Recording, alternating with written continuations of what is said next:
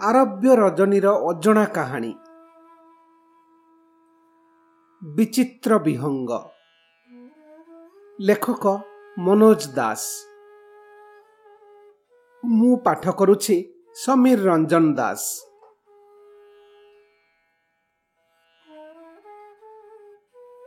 ନଗରୀରୁ କିଛି ଦୂରରେ ଅଗନା ଅଗନି ବଣ। ପଥିକମାନଙ୍କୁ ସେହି ବଣ ଭିତର ଦେଇ ଦୂରଦୂରାନ୍ତର ଯାତାୟାତ କରିବାକୁ ପଡ଼ୁଥାଏ। ନଗରୀକୁ ଫେରିଆସି ସେମାନେ ଗପନ୍ତି ଗୋଟାଏ ଅଜବ ପକ୍ଷୀ କଥା। ସେ ରହିଥାଏ ବଣର ସବୁଠାରୁ ଗହନ ଅଞ୍ଚଳରେ ଗୋଟିଏ ହ୍ରଦ କୂଳବର୍ତ୍ତୀ ଗଛରେ। ଏଡ଼େ ସୁନ୍ଦର ପକ୍ଷୀ ଆଉ କେଉଁଠି ଦେଖିନଥାନ୍ତି ପଥିକ ତା ଉପରୁ ଆଖି ଫେରାଇ ନେଇପାରେ ନାହିଁ। ପୁଣି ସେ ପକ୍ଷୀର ଗୀତ ଏଡ଼େ ମଧୁର ଯେ ସେ ଚୁପ୍ ନ ହେବା ଯାଏ କାହାରି ପାଦ ଚଳେ ନାହିଁ। କିନ୍ତୁ ଯିଏ ତାକୁ ଧରିବାକୁ ଚେଷ୍ଟା କରେ ସିଏ ଆଖି ପଲକରେ ପଥର ମୂର୍ତ୍ତି ବନିଯାଏ। ନଗରୀର ରାଜାଙ୍କର ଏକମାତ୍ର ସନ୍ତାନ ଗୋଟିଏ କନ୍ୟା।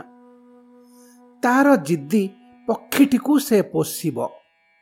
ସବୁଦିନ ତାର ଗୀତ ଶୁଣିବ। ରଜା ଅଲିଅଳ ଝିଅର ସନ୍ତୋଷ ପାଇଁ ଘୋଷଣା କଲେ ଯିଏ ସେ ପକ୍ଷୀକୁ ଧରି ଆଣିବ ସିଏ ରାଜାଙ୍କ ରତ୍ନଭଣ୍ଡାରରୁ ଏକାଥରେ ଯାହା ପାରିବ ତାହା ନେଇଯିବ। ପକ୍ଷୀ ପୋଷା ମାନିବାକୁ ମନ ନ କଲେ ତାକୁ ଛାଡ଼ି ଦିଆଯିବ। କିନ୍ତୁ ରାଜକନ୍ୟା ତାକୁ ନ ଭେଟିଲେ ଶାଦି କରିବେ ନାହିଁ ବୋଲି ଧମକ ଦେଇଥାନ୍ତି। ରାଜକନ୍ୟା ବିବାହ ହେବା କିନ୍ତୁ ଜରୁରୀ। ନହେଲେ ରାଜବଂଶ ଧାରାରେ ପୂର୍ଣ୍ଣଛେଦ ପଡ଼ିଯିବ। କେହି କେହି ସାହସ କରି ବଣରେ ପଶିଲେ କିନ୍ତୁ ଫେରିଲେ ନାହିଁ। କହିବା ବାହୁଲ୍ୟ ପକ୍ଷୀକୁ ଧରିବାକୁ ଯାଇ ପଥର ପାଲଟି ଗଲେ ବର୍ଷେ ଅପେକ୍ଷା କରି ରାଜା ଏଥର ଘୋଷଣା କଲେ ଯିଏ ପକ୍ଷୀଟିକୁ ଧରି ଆଣିପାରିବ ସିଏ ରାଜକନ୍ୟାକୁ ବିବାହ ହେବ। ଅର୍ଥାତ୍ ରାଜାଙ୍କ ଅନ୍ତେ ସେ ସିଂହାସନରେ ବସିବ। ରାଜଧାନୀରେ ଥିଲେ ତିନି ତରୁଣ ବନ୍ଧୁ। ପ୍ରଥମ ଜଣକ କାହାକୁ କିଛି ନ କହି ପକ୍ଷୀଟିକୁ ଧରିବା ନିମନ୍ତେ ଜାଲ ଓ ଫାସ ଇତ୍ୟାଦି ଧରି ବଣକୁ ଗଲା। କିନ୍ତୁ ଦିନ ପରେ ଦିନ ବିତିଗଲା।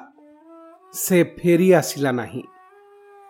ଦ୍ୱିତୀୟ ତରୁଣ ସନ୍ଦେହ କଲା ଯେ ସେ ନିଶ୍ଚୟ ବଣକୁ ଯାଇ ପଥର ବନିଯାଇଛି ସେ ନିଜ ଭାଗ୍ୟ ପରୀକ୍ଷା କରିବା ନିମନ୍ତେ ବାହାରିଗଲା।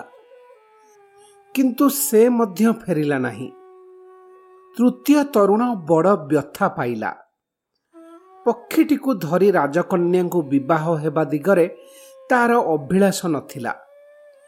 କିନ୍ତୁ ବନ୍ଧୁ ଦୁଇ ଜଣଙ୍କୁ ସେମାନଙ୍କ ପାଷାଣ ଦଶାରୁ ମୁକୁଳାଇବା ଦିଗରେ ସେ କେମିତି ଚେଷ୍ଟା ନ କରିବ? ବନ୍ଧୁ ତେବେ ଆଉ କ'ଣ ପାଇଁ? ସେ ବଣରେ ପଶି ହ୍ରଦ କୂଳରେ ପକ୍ଷୀକୁ ଠାବ କଲା। ଗଛ ତଳେ ତାର ଦୁଇ ବନ୍ଧୁ ପଥର ପାଲଟି ଠିଆ ହୋଇଥିବାର ମଧ୍ୟ ଦେଖିଲା। ପକ୍ଷୀର ଗୀତରେ ସେ ଏଡ଼େ ମୁଗ୍ଧ ହୋଇଗଲା ଯେ ପକ୍ଷୀ ଗୀତ ଶେଷ କରିବା ମାତ୍ରେ ନିଜ ଅଜାଣତରେ ସେ ନିଜେ ଗୀତ ବୋଲିବାକୁ ଆରମ୍ଭ କଲା। ଚମତ୍କାର ହେଲା ତାର ସେ ଗୀତ। ପକ୍ଷୀଟି ତା ପାଖକୁ ଉଡ଼ି ଆସି ଗୋଟାଏ ଛୋଟ ଗଛ ଉପରେ ବସି ତା ଗୀତ ଶୁଣିଲା। ବାଃ ଅତି ମଧୁର।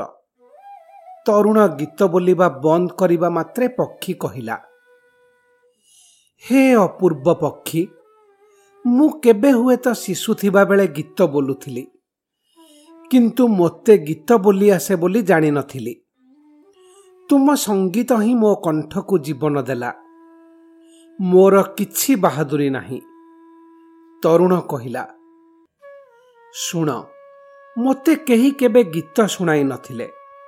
ସମସ୍ତେ ମୋ ଗୀତ ଶୁଣନ୍ତି ଓ ମୋତେ ଧରି ନେବାକୁ ଚେଷ୍ଟା କରନ୍ତି। ତମ ଉପରେ ମୁଁ ଖୁବ୍ ଖୁସି। ତୁମକୁ କ'ଣ ଦେବି? ପକ୍ଷୀ ପଚାରିଲା ଦେଖୁଛି ମୋର ଦୁଇ ବନ୍ଧୁ ପଥର ପାଲଟି ଯାଇଛନ୍ତି। ଆହୁରି କେତୋଟି ପଥର ମୂର୍ତ୍ତି ମଧ୍ୟ ଦେଖୁଛି। ସେମାନେ ବି ଏକା କାରଣରୁ ସେମିତି ଦଶା ଭୋଗିଛନ୍ତି ବୋଲି ମନେ ହୁଏ। ତମେ ସେମାନଙ୍କୁ ପୁଣି ସେମାନଙ୍କ ପୂର୍ବ ଅବସ୍ଥା ଫେରାଇ ଦିଅ। କହିଲା ତରୁଣ ବେଶ୍ ତାହା ହିଁ ହେବ।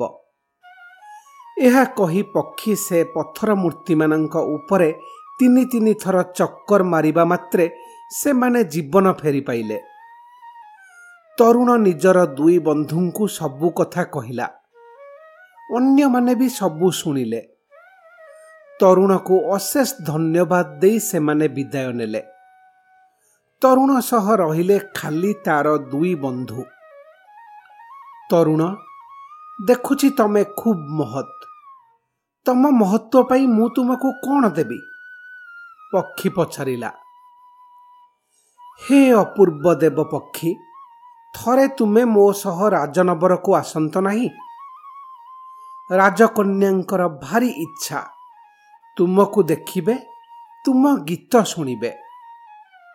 ତରୁଣ କହିଲା ଯାଆନ୍ତି ଯେ କିନ୍ତୁ ମୋତେ ଯିଏ ପାରିବ ସିଏ ଧରି ନେବ କେହି ତୀର ବିନ୍ଧିବା ବି ଅସମ୍ଭବ ନୁହେଁ। ପକ୍ଷୀ ଚିନ୍ତା ପ୍ରକଟ କରି କହିଲା ପଥର ପାଲଟିଥିବା ଲୋକଙ୍କ ଭିତରୁ ଜଣେ ଗୋଟାଏ ସୁନା ପଞ୍ଜୁରୀ ଆଣି ସେଠି ଛାଡ଼ି ଯାଇଥିଲା। ତରୁଣ କହିଲା ତୁମେ ବରଂ ଏ ପଞ୍ଜୁରୀରେ ପଶ। ମୁଁ ପଞ୍ଜୁରୀ କେତେବେଳେ ହାତଛଡ଼ା କରିବି ନାହିଁ। ମୋର ଦୁଇ ବନ୍ଧୁ ମଧ୍ୟ ଆମ ସହ ପ୍ରହରୀ ଭଳି ରହିଥିବେ। କିଛି ବିପଦ ହେବ ନାହିଁ। ତାହା ହିଁ ହେଉ କହି ପକ୍ଷୀ ପଞ୍ଜୁରୀରେ ପଶିଲା। ତେବେ ତାର ଦୁଇ ବନ୍ଧୁ କିଛି ଫଳ ତୋଳିବାକୁ ଯାଇଥିବା ବେଳେ ସେ ତରୁଣକୁ କହିଲା ମୋ ବାମ ଗୋଡ଼ରେ ଯେଉଁ ସୁନା ମୁଦିଟି ଅଛି ତାକୁ ବାହାର କରି ନେଇ ନିଜ ଅଙ୍ଗୁଳିରେ ଲଗାଅ କାମ ଦେବ ତରୁଣ ତାହା ହିଁ କଲା। ପଞ୍ଜୁରୀ ଧରି ତିନି ବନ୍ଧୁ ବଣରୁ ବାହାରିବା ବେଳକୁ ରାତି ହୋଇଗଲାଣି। ବଣ ପାଖରେ ଗୋଟାଏ ଦେବାଳୟ। ତିନିହେ ତହିଁ ବିଶ୍ରାମ ନେଲେ। ତରୁଣର ଦୁଇ ବନ୍ଧୁ ତାକୁ କହିଲେ ତମେ ପ୍ରଥମେ ନିଦରେ ଶୋଇଯାଅ ଆମେ ପକ୍ଷୀକୁ ଜଗିବୁ। ମଝିରାତି ବେଳକୁ ତମକୁ ନିଦରୁ ଉଠାଇ ଆମେ ଶୋଇବୁ ତମେ ଜଗିବ ତରୁଣ ରାଜି ହେଲା। ତାକୁ ନିଦ ଆସିଯିବା ପରେ ଅନ୍ୟ ଦୁଇ ଜଣ ନିଜ ନିଜ ଭିତରେ କଥାବାର୍ତ୍ତା ହୋଇ ହଠାତ୍ ତା ମୁହଁରେ ପୁଳାଏ କନା ଭର୍ତ୍ତି କରି ତା ହାତ ଗୋଡ଼ ବାନ୍ଧି ଅଧୂରରେ ଥିବା ଗୋଟାଏ କୂଅ ଭିତରକୁ ପକାଇ ଦେଇ ପଞ୍ଜୁରୀ ଧରି ରାତାରାତି ନଗରୀ ଅଭିମୁଖେ ଚାଲିଲେ। ଅଣନିଶ୍ୱାସୀ ହୋଇ ତରୁଣ ଅଚେତ ହୋଇଯାଇଥିଲା ଚେତା ଫେରିବା ବେଳକୁ ସକାଳ ହେଲାଣି। କୂଅରେ ପାଣି ନଥିଲା। ସେ ପଡ଼ିଥିଲା ଶୁଖିଲା ଗୋଡ଼ି ବାଲି ଉପରେ। କିନ୍ତୁ ଇଏ କ'ଣ? ତା ପାଖରେ ବସିଥାଏ ଜଣେ ଅତିକାୟ ଦୈତ୍ୟ। ତମେ କିଏ ବାବୁ ପଚାରିଲା ତରୁଣ। ତମକୁ ପକ୍ଷୀ ଯେଉଁ ମୁଦି ଦେଇଥିଲା ମୁଁ ତାହାରି ଭିତରେ ଥିବା ଜିନ୍। ତମେ ତଳକୁ ପଡ଼ିବା ବେଳେ ମୁଦିଟି ପଥର ଦେହରେ ଘଷି ହୋଇଯାଆନ୍ତେ ମୁଁ ବାହାରି ଆସି ତମ ଆଦେଶକୁ ଅପେକ୍ଷା କରିଛି କହିଲା ଦୈତ୍ୟ। ଧନ୍ୟବାଦ। ତମେ ଗୋଟାଏ ଅଶ୍ୱ ବନିଯାଇ ମୋତେ ରାଜନବରକୁ ନେଇଯାଇପାରିବ ପଚାରିଲା ତରୁଣ। ପାରିବି ବୋଲି ପ୍ରଶ୍ନ କରୁଛ? ନିଶ୍ଚୟ ପାରିବି। ସେ ବନିଗଲା ଗୋଟାଏ ଅପୂର୍ବ ଅଶ୍ୱ। ଅଶ୍ୱ ତରୁଣକୁ ପିଠିରେ ବସାଇ କ୍ଷିପ୍ର ଗତିରେ ରାଜନବରରେ ପହଞ୍ଚିଲା। ସେତେବେଳେ ସେଠାରେ ଜଟିଳ ଅବସ୍ଥା। ସୁନା ପଞ୍ଜୁରୀ ରାଜକନ୍ୟାଙ୍କ ପାଖରେ ପହଞ୍ଚିଛି। ପକ୍ଷୀକୁ ପାଇ ତାଙ୍କ ଆନନ୍ଦର ସୀମା ନାହିଁ। ଏଣେ ଦୁଇ ତରୁଣଙ୍କ ଭିତରେ ଭୀଷଣ କଳି। ପ୍ରଥମ ଜଣକ କହୁଛି ସିଏ ପକ୍ଷୀକୁ ଆଣିଛି। ଦ୍ୱିତୀୟ ଜଣକ କହୁଛି ସିଏ ଆଣିଛି। ତରୁଣ ସିଧା ରାଜାଙ୍କ ପାଖରେ ଯାଇ କହିଲା ମହାରାଜ ଆପଣ ପକ୍ଷୀକୁ କାହିଁକି ପଚାରୁନାହାନ୍ତି? ବାଃ ଠିକ୍ କଥା ମନେ ପକାଇଦେଲ ତ? ରାଜା ହାତ ତାଳି ଦେଇ କହିଲେ ଓ ରାଜକନ୍ୟାଙ୍କ ଅନ୍ତଃପୁରରୁ ପକ୍ଷୀକୁ ଅଣାଇଲେ। ପକ୍ଷୀ ତମେ ଏଠାକୁ ଯେ ଆସିଲ ସେ ପାଇଁ କାହାକୁ ଆମେ ବଧେଇ ଜଣାଇବା ରାଜା ପଚାରିଲେ ମୋତେ ପଞ୍ଜୁରୀରୁ ବାହାର କର। ମୁଁ ଯାହା କାନ୍ଧରେ ଯାଇ ବସିବି ତାଙ୍କରି ଅନୁରୋଧରେ ମୁଁ ଏଠାକୁ ଆସିଛି ବୋଲି ଜାଣିବ। ପକ୍ଷୀ କହିଲା ପଞ୍ଜୁରୀ ଖୋଲିଦେବା ମାତ୍ରେ ପକ୍ଷୀ ବାହାରି ଆସି ତରୁଣ କାନ୍ଧରେ ବସିଲା। ସେତେବେଳକୁ ତାର ଦୁଇ ପ୍ରତାରକ ବନ୍ଧୁ ସେଠାରୁ ପଳାଇ ଯିବାକୁ ଉଦ୍ୟମ କରୁଥାନ୍ତି। ରାଜାଙ୍କ ଆଦେଶରେ ଦୁହେଁ ବନ୍ଧା ହେଲେ। ଅବିଳମ୍ବେ ଏ ପ୍ରବଞ୍ଚକ ଦୁହିଁଙ୍କୁ ବଦ୍ଧଭୂମିକୁ ନେଇଯାଅ। କେଉଁ ରୀତିରେ ଏମାନଙ୍କୁ ମରାଯିବ ସେ କଥା ଆମ୍ଭେ ଆମ୍ଭ ପ୍ରାତରାସ ପରେ ଘୋଷଣା କରିବୁ। ରାଜା ଶୁଣାଇଦେଲେ ପ୍ରଣିପାତ କରୁଛି ଆଜ୍ଞା କିନ୍ତୁ ଏ ଦୁହିଁଙ୍କୁ କ୍ଷମା କରନ୍ତୁ। ଏ ଦୁହିଁଙ୍କ ସନ୍ଧାନରେ ମୁଁ ବଣକୁ ଯାଇଥିଲି ବୋଲି ସିନା ରାଜକନ୍ୟାଙ୍କ ଇଚ୍ଛା ପୂରଣ କରିପାରିଲି ତରୁଣ ହାତ ଯୋଡ଼ି କରି ଜଣାଇଲା ଉତ୍ତମ ଉତ୍ତମ ରାଜକନ୍ୟାଙ୍କ ଇଚ୍ଛା ପୂର୍ଣ୍ଣ କରି ଭଲ କଲ। ବର୍ତ୍ତମାନ ଆମ୍ଭ ଇଚ୍ଛା ପୂର୍ଣ୍ଣ କର। ଅବିଳମ୍ବେ ରାଜକନ୍ୟାଙ୍କୁ ବିବାହ କର। ତାପରେ ଆମର ଭାବି ଉତ୍ତରାଧିକାରୀ ରୂପେ ତୁମ୍ଭେ ଏ ଦୁଇ ପାଷାଣ୍ଡଙ୍କ ପ୍ରାଣଦଣ୍ଡ ଆଦେଶ ରଦ୍ଦ କରିବାର ଅଧିକାର ପାଇବ। ତାହା ହିଁ ହେଲା। ବିବାହ ପରେ ପରେ ସ୍ୱୟଂ ରାଜଜାମାତା ତରୁଣ ଏବଂ ମୁଗ୍ଧା ରାଜକନ୍ୟା ପକ୍ଷୀକୁ ନେଇଯାଇ ଅରଣ୍ୟ ଭିତରେ ଛାଡ଼ିଲେ ମଧ୍ୟେ ମଧ୍ୟେ ଦୁହେଁ ବଣକୁ ଯାଇ ତାର ଗୀତ ଶୁଣନ୍ତି ତା ଗୀତର ପ୍ରଭାବରେ ଦୁହେଁ ମଧ୍ୟ ଗୀତ ବୋଲନ୍ତି। ଭାବି ରାଜାଙ୍କ ଦୟାରେ ପ୍ରଚାରକ ଦୁଇ ଜଣ ପ୍ରାଣଦଣ୍ଡରୁ ଅବ୍ୟାହତି ପାଇଲେ।